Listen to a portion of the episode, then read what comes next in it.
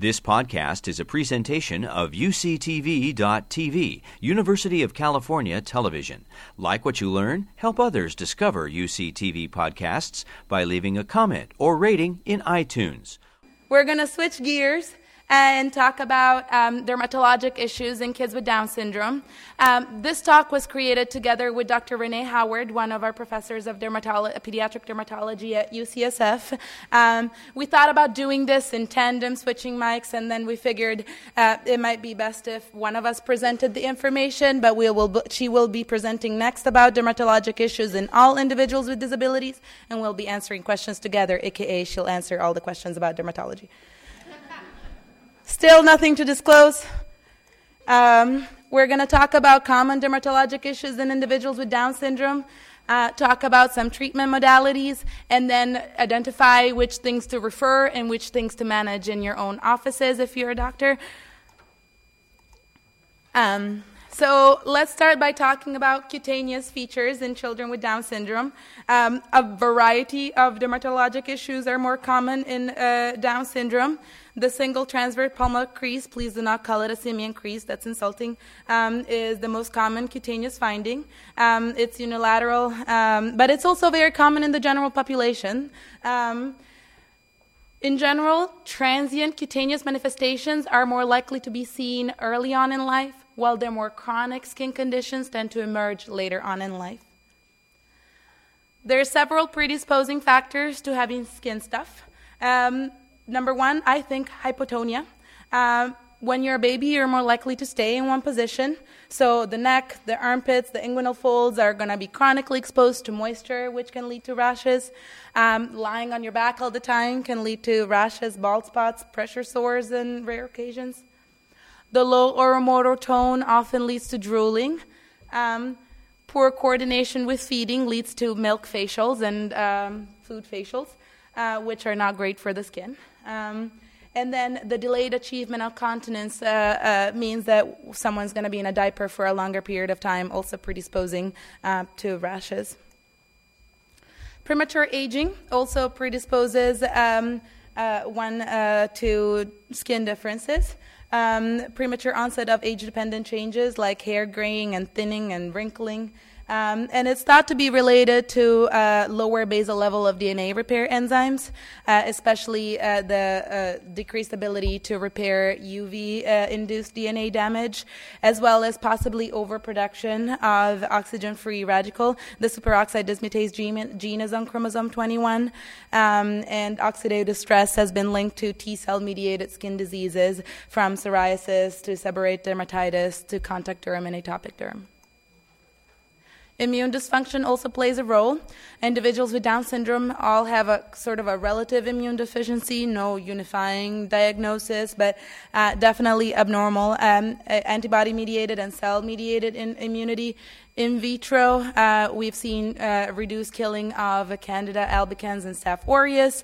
And then unclear whether this translates to clinical significance because studies that have looked at zinc replacement have not um, are old. They're all from the 80s and 90s and have not shown a huge uh, difference. But um, the increased prevalence of zinc deficiency may have something to do with increased dermatologic um, uh, issues as well. Increased risk of autoimmunity, which is well described in individuals with Down syndrome, obviously has an effect on the skin. Some autoimmune, disease, autoimmune diseases have dermatologic manifestations. This is dermatitis herpetiformis associated with celiac, but also thyroid disease, diabetes, autoimmune hepatitis can have uh, skin presentations. And then some autoimmune diseases directly affect the skin, from vitiligo to alopecia to psoriasis.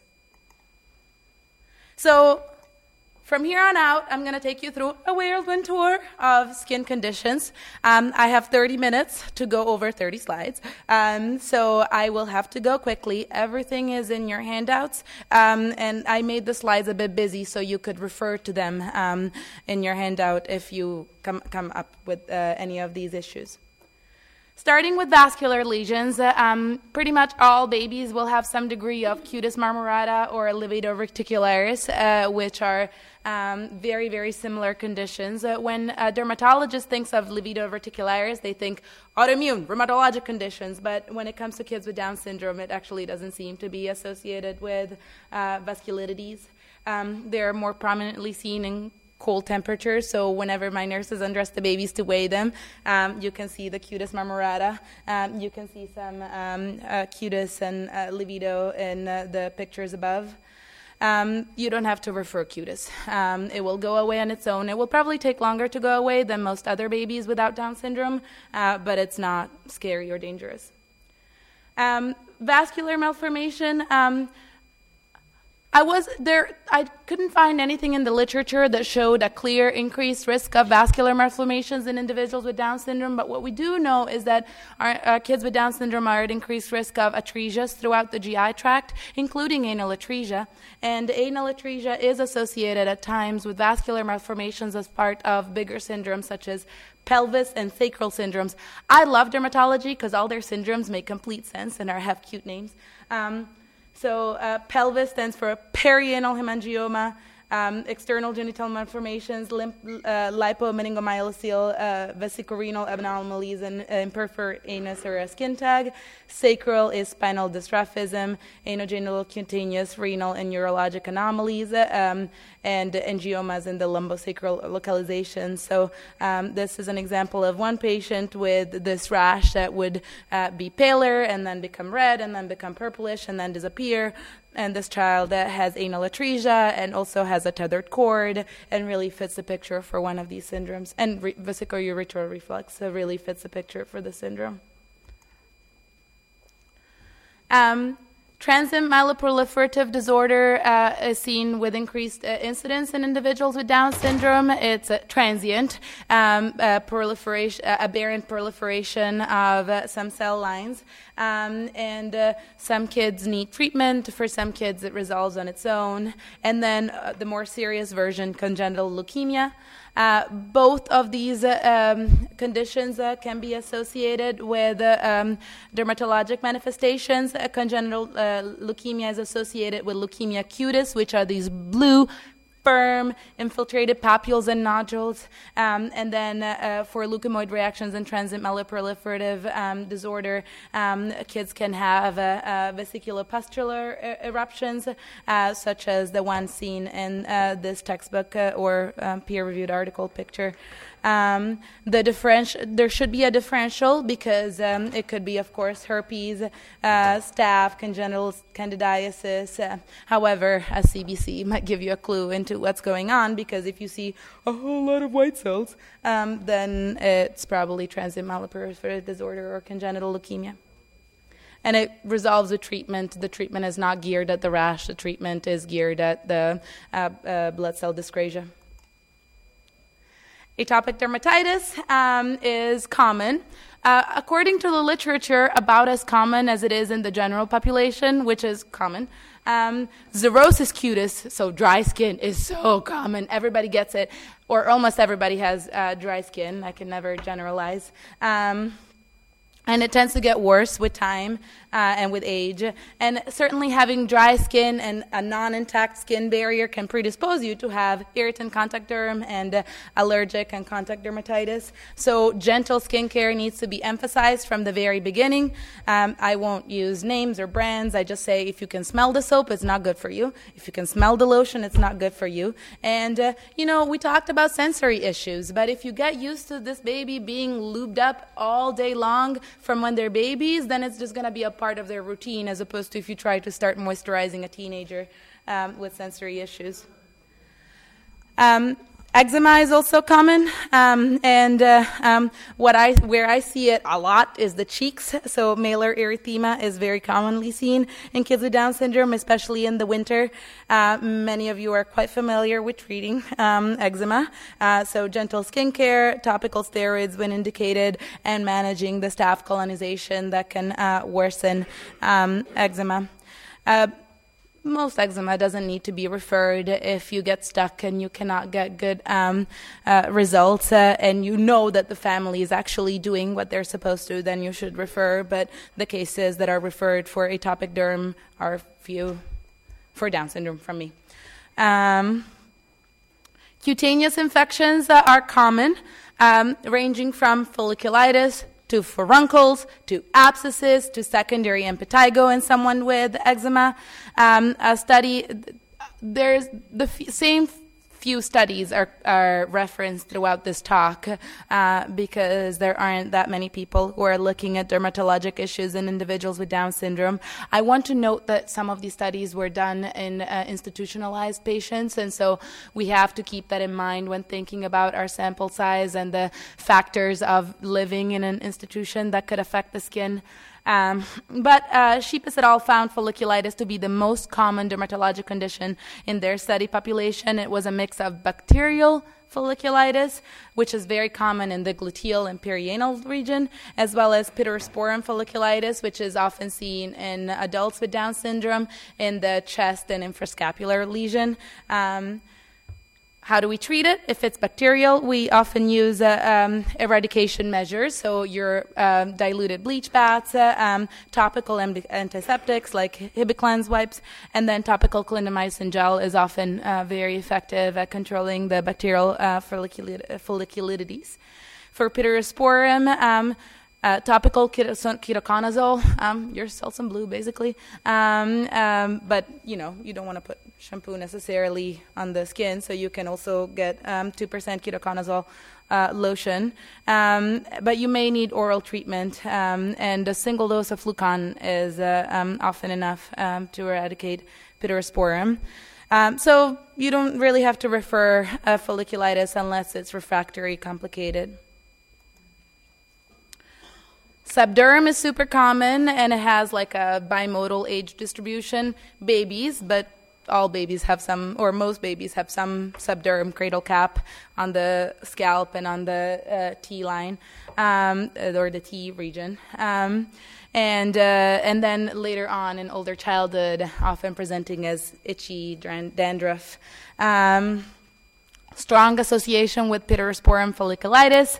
Um, and uh, for babies, as Dr. Howard says, who is it bothering, the parent or the child, right? So um, you can do mineral oil in a comb, you may use hydrocortisone uh, for older children. Ketoconazole 2% shampoo or Selsun Blue um, can uh, control um, sebderm very well. Um, you don't have to refer it unless it seems really hard to treat uh, because the differential of sebderm in the scalp is scalp psoriasis. And so if you don't get good control with these measures, then it might be psoriasis and it probably needs a dermatologist input. Keratodermatoses are very common as well. Keratosis pilaris uh, has a well-known association with Down syndrome. Uh, 15% of individuals with Down syndrome uh, were found to have KP in one study. And what it is is the hair follicles get plugged up with dead skin cells, uh, which creates this rough texture. It often happens here and on the um, thighs, and uh, it can be itchy uh, and it can be dry. And uh, um, the treatment is uh, uh, use, trying to use non-soap cleansers to um, uh, allow the skin to retain its moisture, but exfoliating the um, the dead skin cells can can be helpful. Um, and then using moisturizing creams, especially moisturizing creams containing urea or salicylic acid, can be very helpful in controlling KP. Palmoplantar kerato- hyperkeratosis is also very common. Um, uh, high prevalences in some studies. I have to be honest, I don't see as much of it as uh, uh, what's quoted in the studies, but it's uh, um, well-defined hyperkeratotic plaques uh, that are uh, distributed at pressure points of the palms and soles. And the treatment is emollients and keratolytic agents. Um, you can use topical steroids and uh, topical retinoids and uh, topical uh, vitamin D ointments uh, such as calcipotriene. These are things that don't need to be referred unless they're complicated refractory. Um, and you know, a lot of families come in saying, I need a dermatologist referral. And uh, um, I, I feel very empowered to say, okay, how about I try to treat the rash since there's a long wait to see the dermatologist because there's few excellent people uh, like Dr. Howard, and then if, if we get stuck, then no problem. And uh, um, I, I feels real good to solve people's issues without having to uh, send them to yet another specialist. Periorificial dermatitis, I see it a lot. Um, there are periorificial papules and pustules, and they can start as isolated pa- uh, papules and pustules and can become more confluent. Um, and they're on the spectrum of rosacea. So if you're familiar with rosacea, you know that it can flare and then it can uh, go away, and it might flare with um, the time of day, uh, with uh, temperature. Um, hopefully, my kids are not drinking alcohol, um, uh, but it can wax and wane. Um, the predisposing factor is, is, steroids around the area, and how many of our kids are on intranasal uh, steroids or inhaled corticosteroids if they have asthma. Um, so think of that mask with a uh, spacer with mask um, as an offender, and then. To be frank, sometimes you don't know what it is. You think it might be eczema, so you're like, let's put some steroid on this, and it gets really upset. Um, the treatment, uh, topical uh, antibiotic gels like metronidazole gel or uh, topical Clinda gel uh, can be uh, effective. Sometimes it flares the rash before it makes it go away, which is hard for the family to see. Um, and uh, you can use systemic treatments like doxycycline at acne doses for a couple of weeks or azithromycin at pneumonia dosing, um, and it will melt the rash away. Um, if it fails the first light treatments, you should refer um, for further guidance. Um, certainly, some of these bother the parent more than the kid, but I definitely see a lot of kids scratching and really bothered by the rash. So that's something that I like to treat, especially if I see excoriation marks. This I find very interesting. Um, uh, it's thought that there's higher concentration of calcium in the sweat channels of people with Down syndrome, which might lead to sweat duct calcification, which leads to these milia-like calcinosis cutis, um, which can, which are these small, discrete white papules that look like milia but are more firm and like look chalky, like there's calcium in there. Um, and usually they're asymptomatic, they're not bothering anyone. Someone might think they're a wart and get real freaked out by it, uh, but otherwise they're not that bothersome. Um, and no treatment is necessary um, unless they're painful, and if they're painful, they can be curetted. And they shouldn't be confused with milia milia, uh, like those seen in the, under the eye um, in the picture below. Just, but either way, you're not going to do much about it other than reassure. Syringomas are similar to milia, um, but uh, they're small, flesh colored, yellow brown dermal papules. And in our individuals with Down syndrome, are very often seen in the eyelid, and that's actually uh, much, much, much more common to be seen under the eyelids than in the general population. Um, there's a female predominance, as reported in this very recent study from 1964. Um, and there's an association with the milia like calcinosis cutis, so wondering if it's some sort of similar um, pathogenesis to it. Uh, they're not easy to treat. Um, and they don't bother anybody other than the child if they don't like what they how they look, or the parent if they don't like how they look.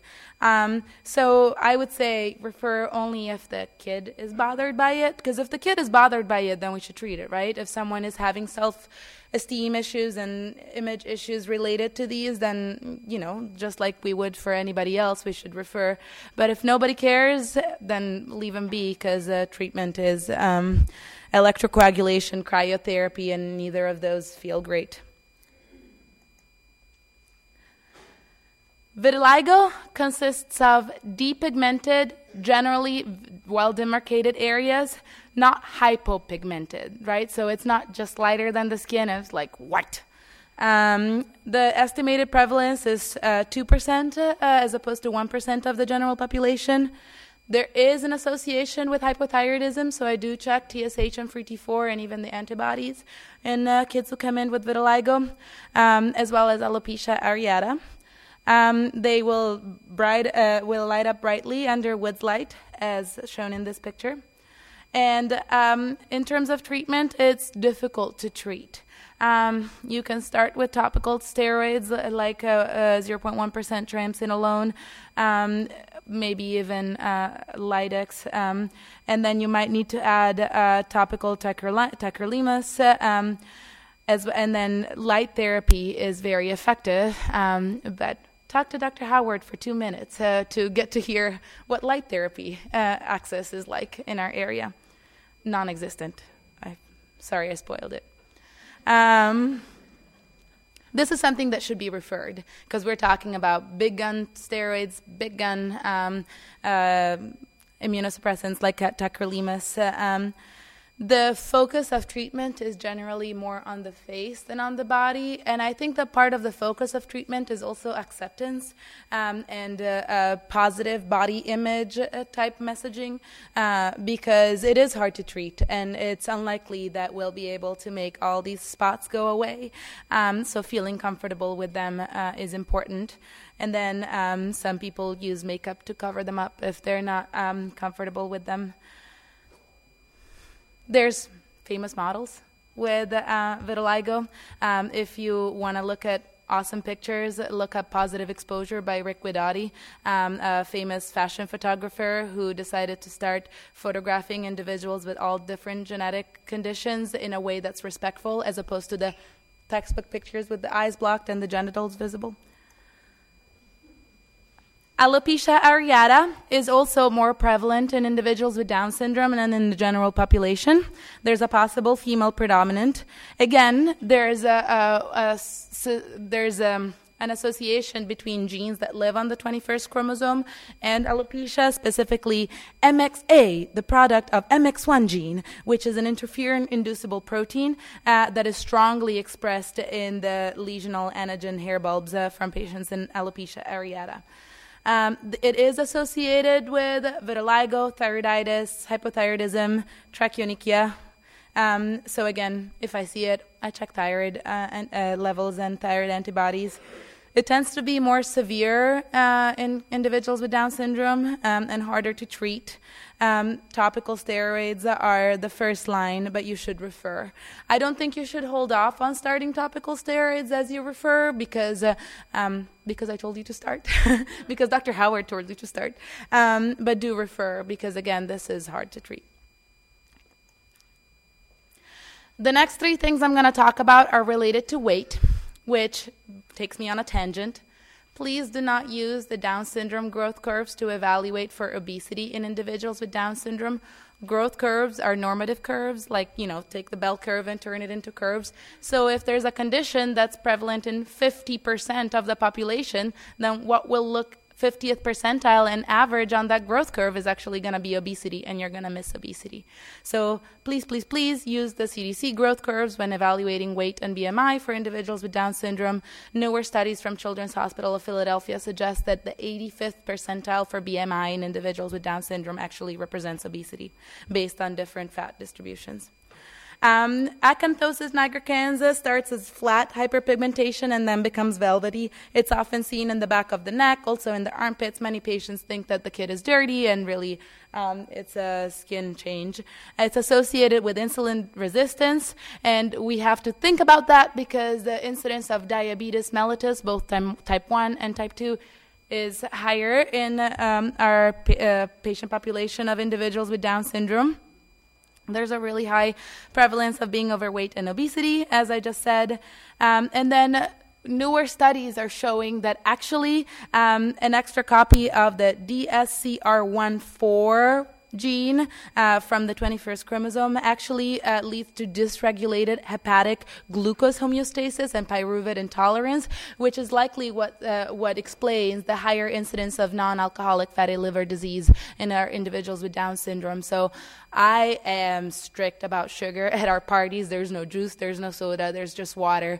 Um, and I talk to everybody about limiting sugar intake and not rewarding with food. Um, because of these issues. You don't have to refer to dermatology for acanthosis, but maybe consider referring to nutrition, um, consider referring to endocrinology.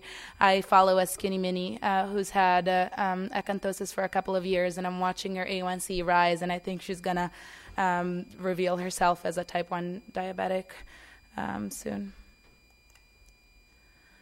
Hidradenitis um, is another condition that's associated, that's uh, made worse uh, by being overweight or obese.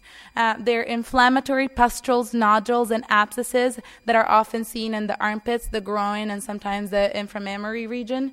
Um, and uh, they are not infections per se. They're not the boil that you lance and then you solve the infection. They are related to colon, uh, an inflammatory reaction to bacterial skin colonization. So we cannot take the blame completely away from staph, um, but unfortunately, you won't be able to treat it forever just by lancing them and, and or giving antibiotics. And if not treated promptly, then they can lead to fistulous tracts and um, become much much harder to treat. Um, the incidence in individuals with Down syndrome is higher than in the general population, and we do have a UCSF study going on right now on hidradenitis. Um, the age of onset is younger. Uh, has a clear female predominance in the general population.